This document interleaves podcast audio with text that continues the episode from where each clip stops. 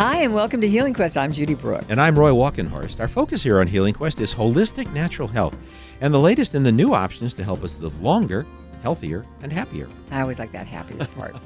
well, thanks for joining us today. This is, of course, swimming season. So we have for you today a health food suggestion that will help you stay in swimsuit shape and also deliver antioxidants, fiber for our GI tract, protein, and B vitamins and those trace minerals that we just don't seem to get enough of, like iron, zinc, copper, and magnesium. And this health food powerhouse delivers all of that at a very modest price, so you're going to want to stay tuned for what we found. We also have details on a new study from Australia about how an orange a day can protect our eyes, and research from England on a new way to protect the health of our bones. So, if any of you out there are dealing with osteoporosis, you'll want to make sure to stay tuned. And we'll also dive deep into that amazing cave rescue in Thailand and how meditation turned out to be literally a lifesaver. So that's such a heartwarming story.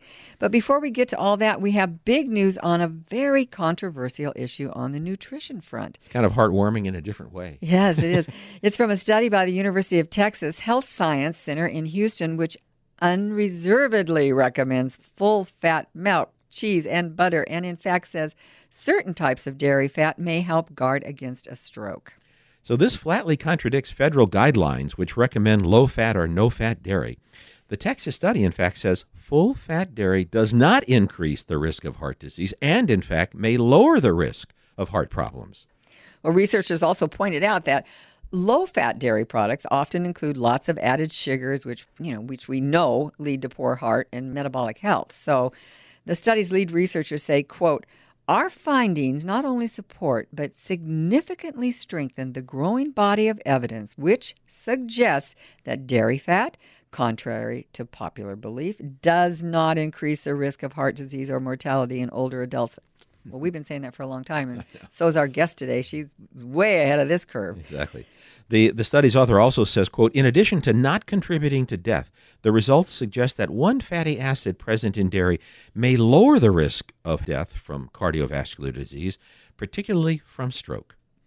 The study evaluated data over a 22 year period and was funded by the National Institutes of Health and the National Heart and Lung and Blood Institute. It's a very big deal because for decades, Americans have heard about how bad fats are for them hence the low fat, no fat craze.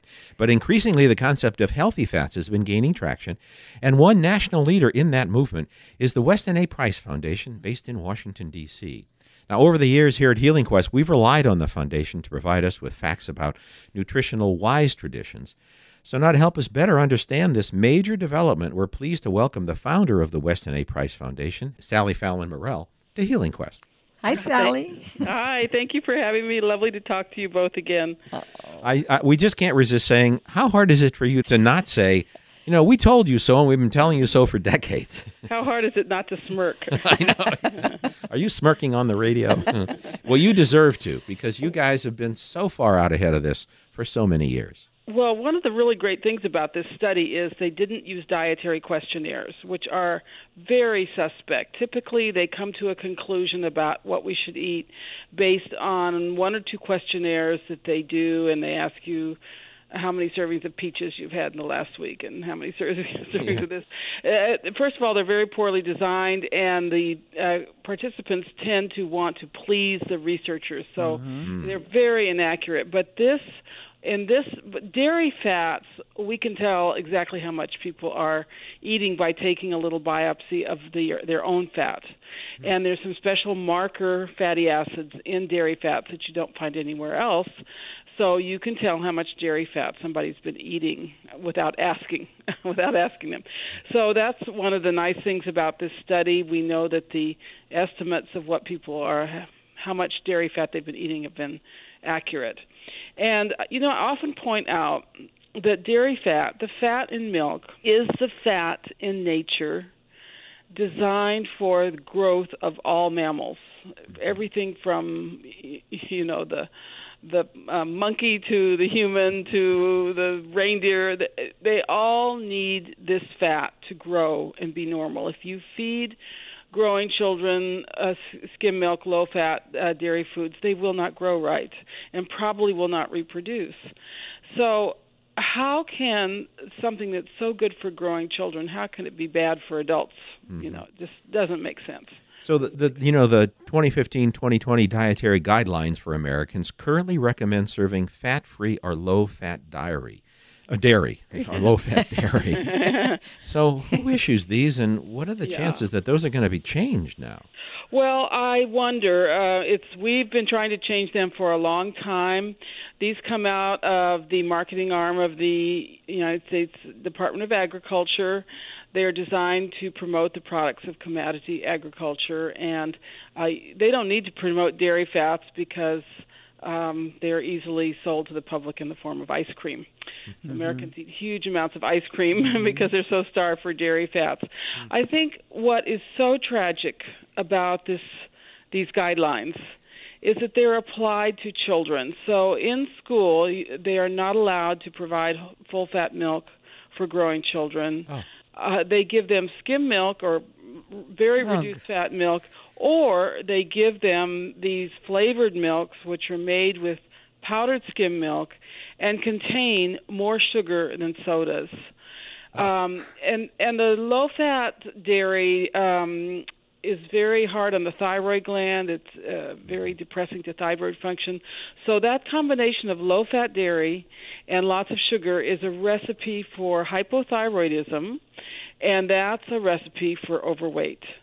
And I think this is one of the main reasons we're seeing so much overweight in our children. They're act- it's because they're not getting enough fats, and especially not getting the dairy fats. Mm-hmm.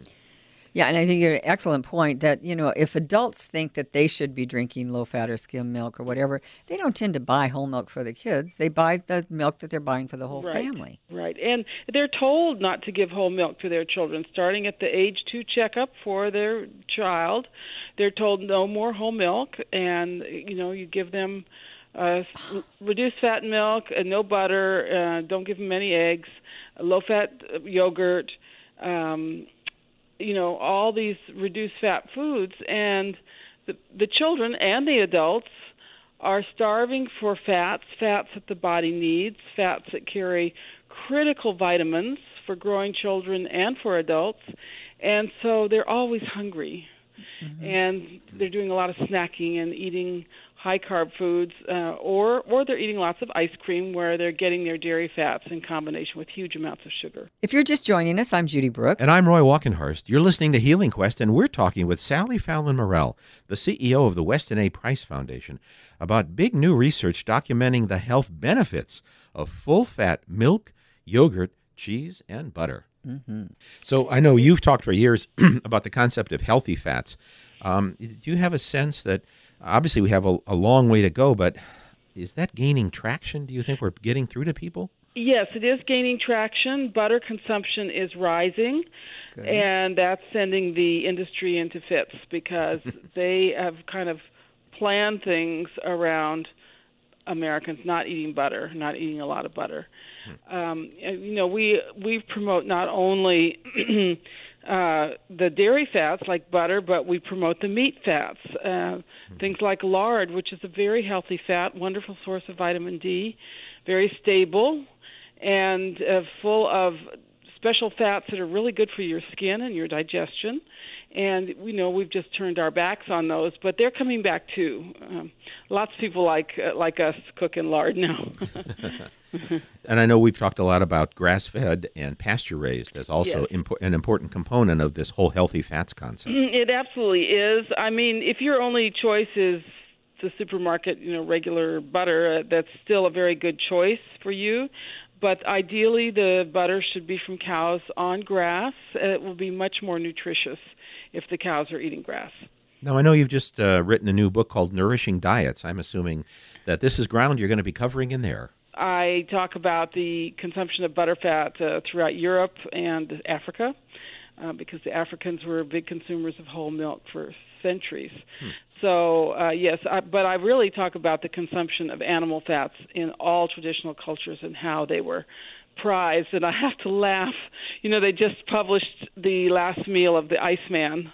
They were able to analyze his stomach contents. This is the skeleton several thousand years old, found in Switzerland, and he, it was his stomach was full of ibex fat. Oh. so he'd had a lot of fatty meat uh, as his last meal. An Ibex hamburger. The thought, the mind reels. Yeah. Sally, I have to ask about the book. Do you have recipes in the book?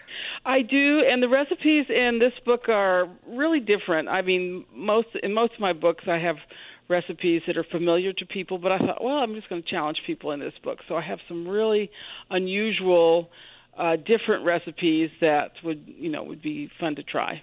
Are they are they time consuming? Some are really quick, and and some are a little bit more time. Okay. consuming. Yeah. okay. Any last words you'd like to leave with our listeners, Sally? Well, I just I think this study is great. It's just another piece of evidence. There's mounting evidence that this whole thing against dairy fats and meat fats and animal fats has been a terrible tragic mistake. Tragic in so many ways. I mean, these fats are necessary for brain health. They're necessary to protect us against cancer. I guess the bottom line is is kick the low fat, no fat craze.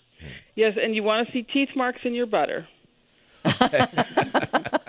Okay, we're gonna leave. We're gonna say goodbye on that note. Leave teeth marks in your butter. You heard it here on Healing Quest from Sally Fallon Morell. Thanks for being with us today, Sally. Thanks for having me. Take care. Up next in our show, we'll reveal the identity of a most unexpected health food powerhouse that can help you stay in swimsuit shape. Hmm. And don't forget, podcasts of this and other Healing Quest shows are available at kfbk.com and on our website at healingquest.tv. And please follow us on Facebook and Twitter at Healing Quest. I'm Roy Walkenhorst. And I'm Judy Brooks, and you're listening to Healing Quest on KFBK and iHeartRadio.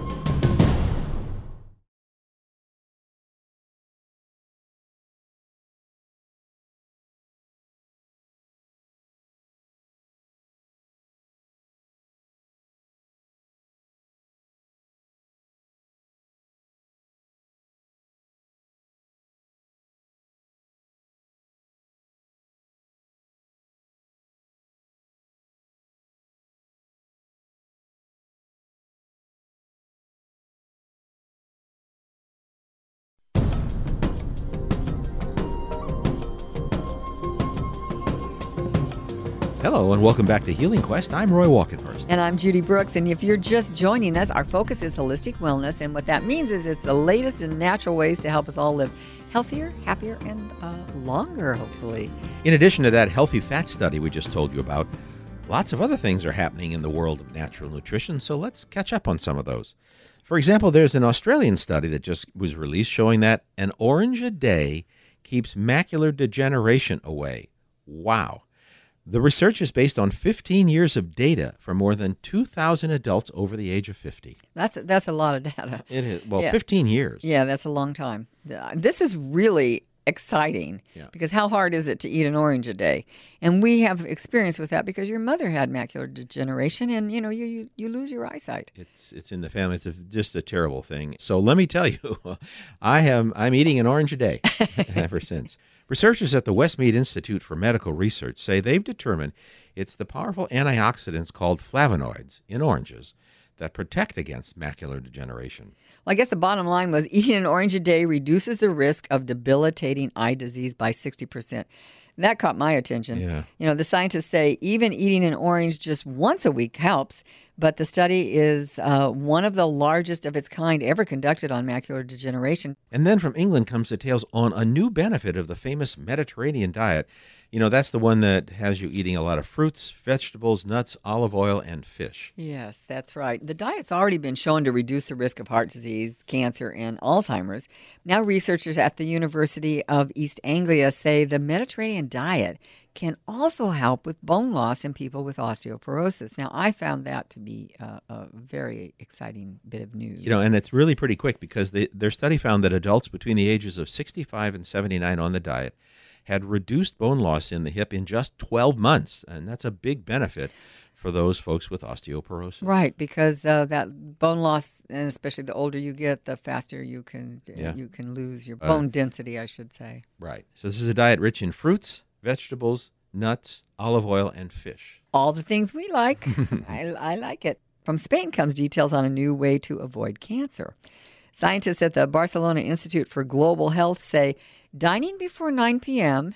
and then waiting at least two hours after dinner before going to bed will lower your risk of breast and prostate cancer, which is big news. Now, it's interesting. This comes from Spain, Right. where they take siestas in the afternoon, and you know, and people it- don't go out to dinner till nine. So. No, I know. I think when we were there, we were like we went out at eight once, and there was nobody in the restaurants. it's, like, it's just but still, it's interesting. You know, so I it's mean, the two hours. I think it's the two hours between eating and going to bed. Right. Researchers say the timing of sleep affects our capacity to metabolize food. And this is said to be the first time anybody's tried to analyze the link between cancer and the timing of meals and sleep. If you're just joining us, I'm Roy Walkenhorst. And I'm Judy Brooks, and you're listening to Healing Quest, and we're talking about natural nutrition, including the answer to that powerhouse weight loss and health food we've been promising. It's great not only for weight loss, it also delivers antioxidants, fiber for our GI tract, and natural nutrients like protein, B vitamins, and trace minerals, like including the like trace minerals are good because you know you know it's hard to find them. Things like iron and zinc and copper and magnesium. Exactly. Now, you're and- not going to believe where, where all this is coming from because we're talking about popcorn. And one of one of your favorite things. but a big thing popcorn that's properly popped, by which we mean air popped, instead of using chemicals to heat the kernels In other words, instead of putting it into a microwave in one of those little bags. in one of those little bags. It, it's important because a report from the FDA indicates that the coating in the microwave popcorn bags breaks down when heated into a chemical substance that can be found to cause cancer in animals. Mm-hmm. So, I mean, there are probably are some popcorns out there that, that are healthier. Yeah, we found them. We're do- gonna we're gonna talk about that in a Right. second. I just but I just want to say, also, it's really important what you put on the popcorn. You know, at the movies, the butter, most of the so-called butter, most of us order, is actually partially hydrogenated soybean oil. Hmm. Each tablespoon contains about 130 calories and a fair amount of trans fat, which many experts consider the worst kind of fat you can eat because it raises your risk of heart attack and other health problems. So, yeah, it's not just any popcorn. You got to do it the right way. Okay, so let's talk now about the properly popped equipment. Hmm. That's possible to do in several ways. You know, at our house, we have a popper that looks like a standard six quart pop for use on a stovetop, but it has uh, the top of it has a handle that, that that keeps the kernels moving so you don't burn them.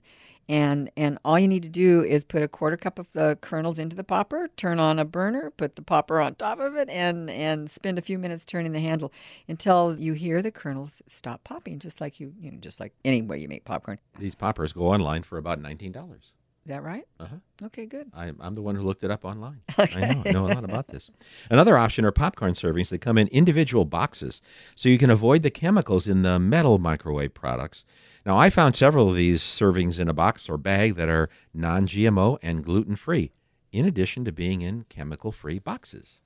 But maybe and probably the easiest way to get healthy popcorn is the old paper bag method. On YouTube, I found a helpful lesson from, from Ms. Terry Crucci, who puts a quarter cup of kernels in a brown paper lunch bag, folds the top of the bag over three or four times, and puts it in the microwave. You set the time for about two and a half minutes, and you just listen, as Judy was talking about, until you hear the popping mostly stop. Now, it's better to have a few unpopped kernels than burnt ones, so if you can fold a paper bag and push a microwave start button, you can air pop healthy popcorn. I guess. But you're still using a microwave, and Oh, that's and true. Let me get into Maybe that whole better thing. to do the yeah the stove. Do it on the stovetop Okay. if you can. So then uh, you can season your popcorn with sea salt. We recommend Selina naturally sea salt, or or maybe lightly mist it with olive oil, and and and sprinkle some Parmesan cheese on it. Or if you want butter flavor, you can also melt a little butter from grass-fed cows. Mm-hmm. We always recommend that, and mix it in with your popcorn to keep that health thing going. You know? Now, if this sounds like some kind of work, uh, it is, but it's only a little bit of work, and boy, does it pay big dividends because the right kind of popcorn can be a healthy, low calorie snack that one study found is more satisfying and filling than potato chips. Well, I think potato chips would probably go into the junk food category. yeah, so you, exactly. know, you can't. Sally Fowler Morell calls them the pornographic food. That's right. because your body is just uh, you know you just want that fat and the way you can get it is from popcorn because popcorn is is a whole grain snack that means the healthy nutrient dense bran and germ have not been processed out which happens with refined grains Well, that's why refined grains like the flour used in uh, white bread, you know, lack nutrients like vitamins and minerals and healthy fats and protein and fiber. You don't find that in refined grains. No. You, you lose all that. But properly popped popcorn retains all the healthy natural nutrients like protein, oh, I think B vitamins, antioxidants, and the trace minerals that we talked about a few minutes ago. And, and again, things like iron and zinc and copper and magnesium, those are essential to our health. Mm-hmm. And one of the most important parts of the good stuff we get in popcorn is fiber, because that helps food move through our digestive system. It regulates our use of sugars. It helps keep hunger and blood sugar in check. In fact, research shows that fiber can cut cholesterol, reduce the risk of heart disease and diabetes, and help prevent colon cancer. That's big. So, fiber in our diet is a big issue because it's estimated that we're consuming only about half the recommended amount of dietary fiber that we need every day. So we're coming up fiber deficient here. Okay, so popcorn is one easy way to help us get the fiber we need. And remember, when we said that fiber helps control hunger, that means it can help us lose weight and keep it off. So that's that's a good thing. So properly popped popcorn can also help us stay lean and healthy. Well, up next, we're going to find out how meditation can literally be a lifesaver. Stay tuned and don't forget podcasts of this and other Healing Quest shows are available at kfbk.com or on our website at healingquest.tv. And please follow us on Facebook and Twitter at Healing Quest. I'm Roy Walkenhorst. And I'm Judy Brooks, and you're listening to Healing Quest on KFBK and iHeartRadio.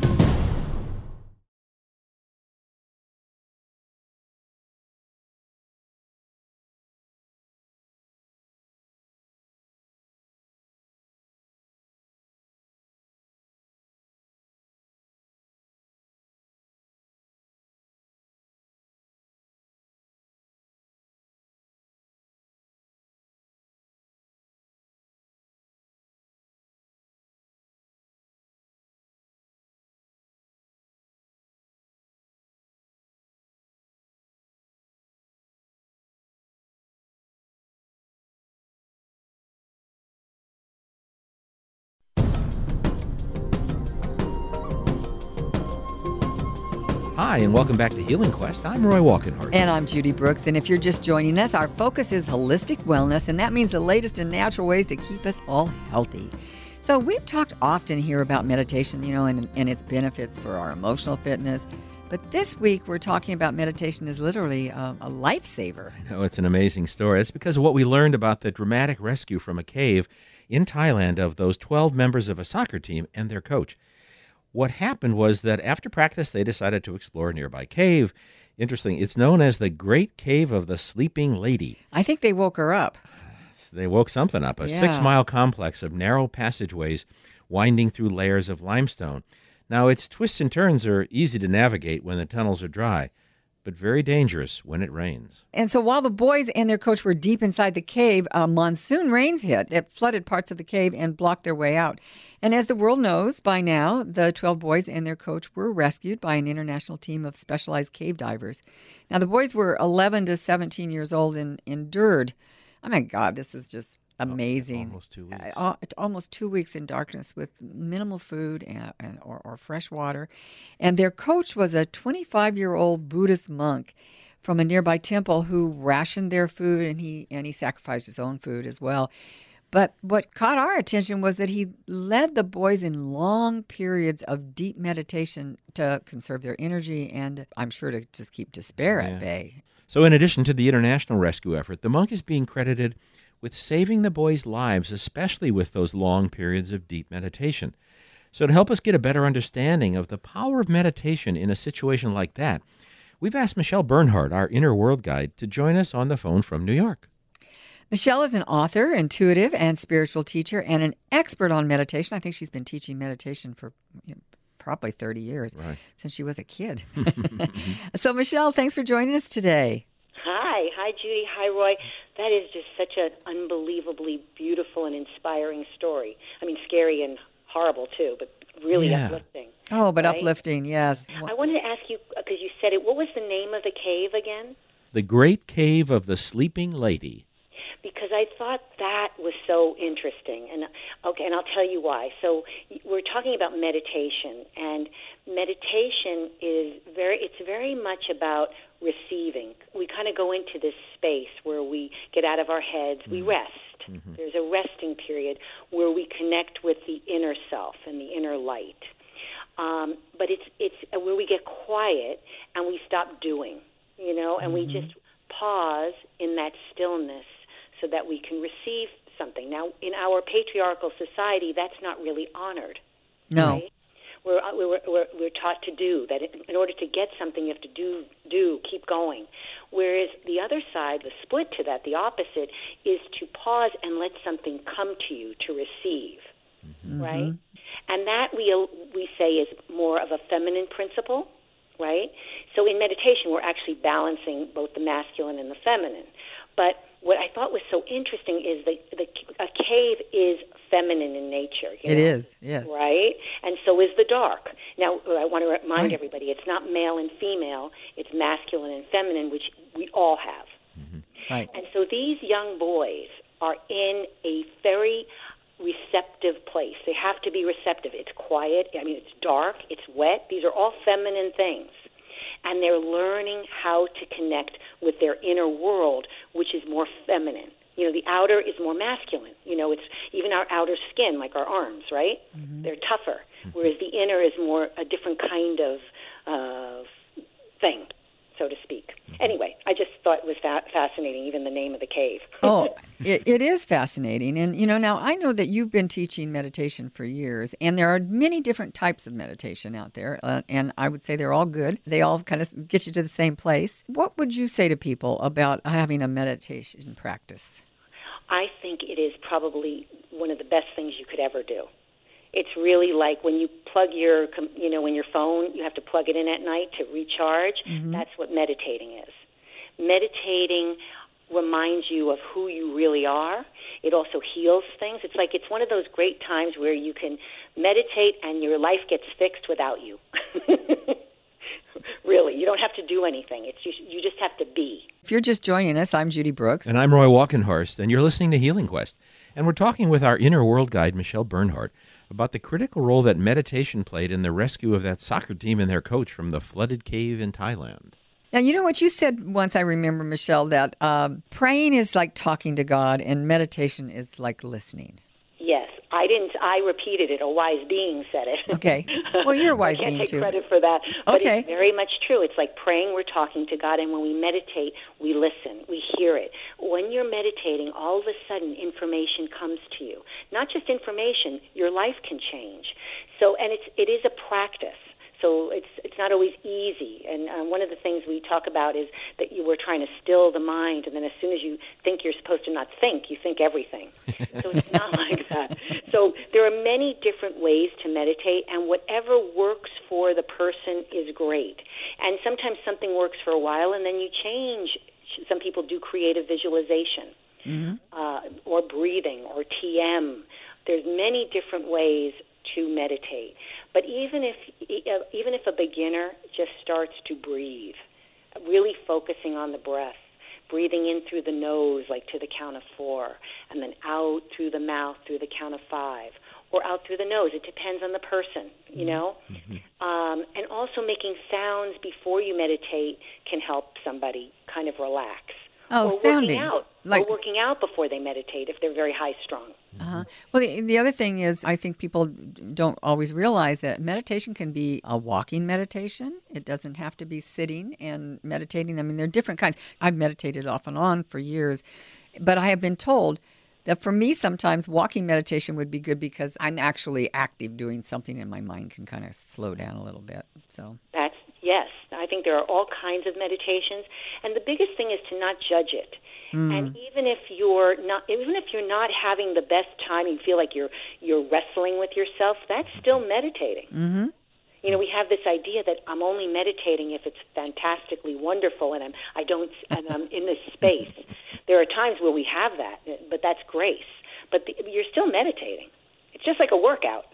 right. There was an interesting, uh, Uh, some interesting comments from the medical director of the Institute of Health and Healing in San Francisco, Jeff Drazen, about meditation, and he was saying, you know, one of the ways this works so good for those kids is because when you're anxious, your breath is shallow, and you use muscles in your neck, and you're burning calories. Well, if you you don't have to be in more danger, but over time you feel like you're more in more danger, and meditation helps you just change all of that. He said, you know, this whole thing about sports people who say they're they're uh, locked in because they're doing so good. He says, in a meditative state, that's where you are. You're really locked in to just being relaxed. Exactly. It's quite miraculous. It really is. I, I would encourage everybody to try it and, and to try different ways to do it. Mm-hmm. You know, that's um, what I would say. I, I, you know, I have to say, uh, uh, just on a personal note, uh, recently my sister told me that she's took a took a few classes at Transcendental Meditation, the TM, and is now doing that. And in just a couple of weeks, I have to tell you, her energy has changed so much. It's like I've never seen anything have a bigger impact on somebody than her meditating for a couple of weeks. That's wonderful. It is wonderful. It's just it's just like another reminder, you know, when when you see it for yourself firsthand, you know, if she was dealing with some things where she was anxious and now she's she's not. I mean, it's just really kind of remarkable. Absolutely. That's great. Mm-hmm. And and people some people, you know, a lot of people say you're supposed to sit and you can sit, you can sit on the floor, you can sit with your back straight against the chair on a chair or you can lie down. Mm-hmm. I mean, and sometimes you go through all those different processes until you find one that really helps you go into that meditation. And some people do an open eye meditation where they're focused on an object, mm-hmm. you know, or a candle or something. Yes. And others close their eyes and, and they see things that way. So I guess yeah. one of the meanings is you don't have to be stuck in a cave to do this. Reminder that you know. Thank you, Roy, for bringing us right back to where we really belong. and there we are. Meditation can can be much simpler and doesn't really need a life-threatening situation because it can be a life-changing practice if you really get it into really it. Really can. And and if you're if anybody's having a hard day or something's really mm. troubling them or they can't figure it out, that's also a great time to just lie down or sit down and just start meditating. Well, thank you. That's a great thought to leave our listeners with. So we're out of time. But thank you so much for joining us. And next week you'll be on the show again because it'll be almost August and we'll be getting our August forecast. So Yay. Yay, we get to talk to you 2 weeks in a row. Wonderful. I like that. Thanks, Michelle. We've been speaking with our inner world guide, Michelle Bernhardt, about the role that meditation played in the rescue of that soccer team and their coach from the flooded cave in Thailand and a reminder about the role it could play in all of our lives if we just take advantage of it. It's always great to have Michelle's perspective on things. And, you know, like I said, I've known Michelle for, for many years. And one of the things that she did for a long time was teach meditation. Mm-hmm. She meditates every day. And it makes a difference in her ability to be intuitive, mm-hmm. I think. You know, I think that really enhances that. And I find. I mean, the other day I was having a day where there was just a lot of things that were kind of not going the way I wanted them to.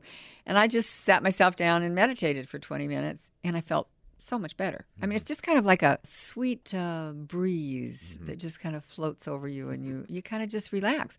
And I know you were talking about the uh, medical director. Yeah, at, Jeff Drazen at, at Institute of Health and Healing in San Francisco, and we know those people. He had a great tip. If you're not a meditator, he said, well, one way to think about it, and it actually kind of echoes what Michelle was saying. He said, as you breathe in to yourself, you say receive.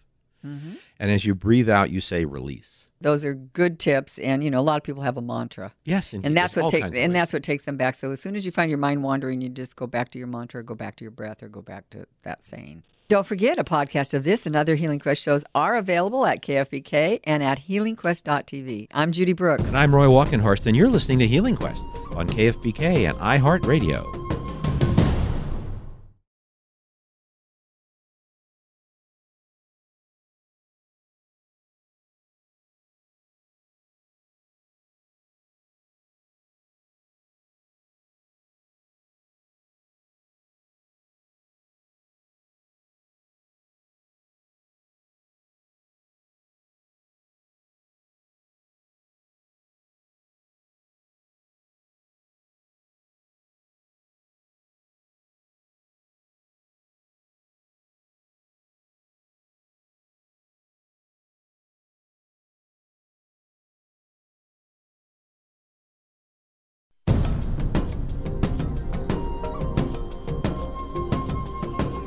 Hi, and welcome back to Healing Quest. I'm Roy Walkenhorst. And I'm Judy Brooks. And if you're just joining us, our focus is holistic wellness and the latest in natural ways to help all of us live longer, healthier, and happier. And one of our ongoing themes here at Healing Quest is the importance of maintaining a close connection with nature as a way of achieving optimum wellness. And this week we have more evidence of that. Boy, do we ever. It comes from the Barcelona Institute for Global Health and a big study on neighborhood green space and how that affects mental health. They found that people who live in greener neighborhoods maintain their cognitive functions better than folks who don't have as much greenery in their life. Well, the research involved over 6,000 adults. That's a lot of adults, aged 45 to 68, who were evaluated repeatedly over a 10 year period. Again, that's a nice long period to really. Very impressive research model. They were tested on verbal and mathematical reasoning, verbal fluency, and short term memory. Neighborhood green space was determined using satellite images. So they knew exactly where they were focused. The results, as we said, showed that residents in greener neighborhoods retained their cognitive functions better than folks in areas with uh, fewer trees and grass and shrubs. Well, scientists theorize that living near green spaces increases physical activity and social support. It reduces stress and mitigates exposure to noise and air pollution. Well, the proportion of people over 60 in the world is expected to nearly double between now and 2050. So mm-hmm. that's a lot of old people. and the, I won't say old, but el- elderly people, right? Okay. And the incidence of dementia is expected, of course, to grow at a, a similar pace. So researchers say uh, natural ways to help keep our brains healthy are I mean, really urgently, urgently needed. Well, the study was published in the journal Environmental Health Perspectives and echoes what we heard last week about research done in Denmark on the importance of natural surroundings to our mental health. It also echoes research done here in Sacramento, and we've talked about that on the show on the big public health benefits of our green spaces as a result of the urban forest that covers most of Sacramento, and we have a lot of trees. We also talked last week uh, about uh, SMUD's uh, free. Um, Tree shade tree program. yeah, exactly. Easy for me to say. Right. I think you haven't haven't had enough healthy fats. Or the popcorn we talked about earlier. All of the above. anyway, we actually had someone come out from the Sacramento Tree Foundation, uh, Rachel Patton. She's a community forester, and she came out from the Sacramento Tree Foundation to our house yesterday, Right. just to see if there were any more shade trees that we that we needed. We really don't have room for much more, and I think we decided to go with some fruit trees. Yeah, well, no, it was great to have her, but now we know where to plant them.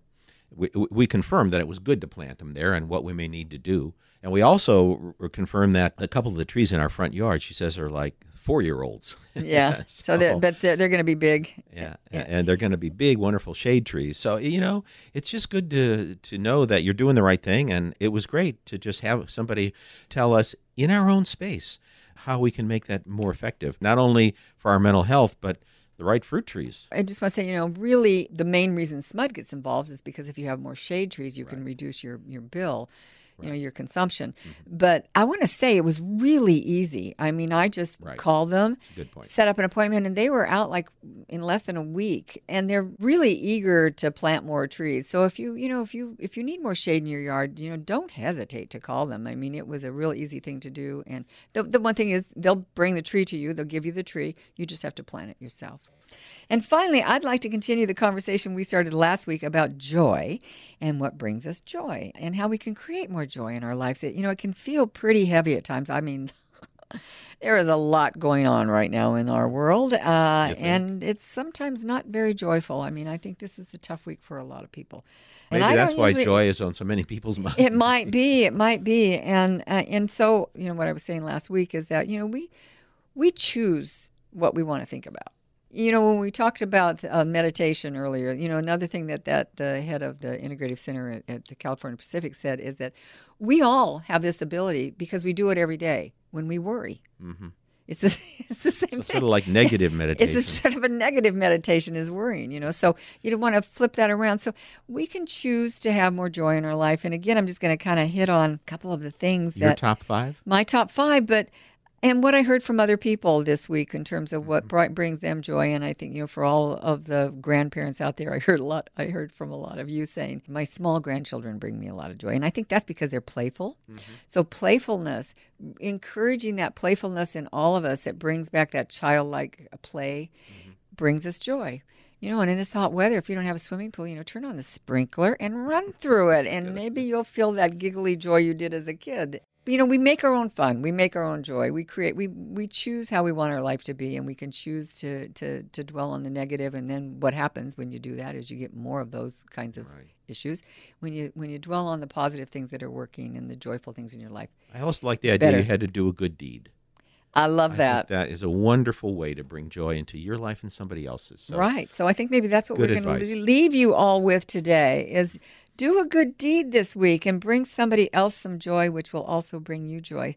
And want to thank you for joining us. And remember, you can find a podcast of this and all Healing Quest shows on our website at healingquest.tv or on kfbk.com or on the iHeartRadio app. And please follow us on Facebook and Twitter at Healing Quest. I'm Roy Walkenhorst. And I'm Judy Brooks. We look forward to having you with us next week on Healing Quest right here on KFBK and iHeartRadio. Have a great week and do a good deed.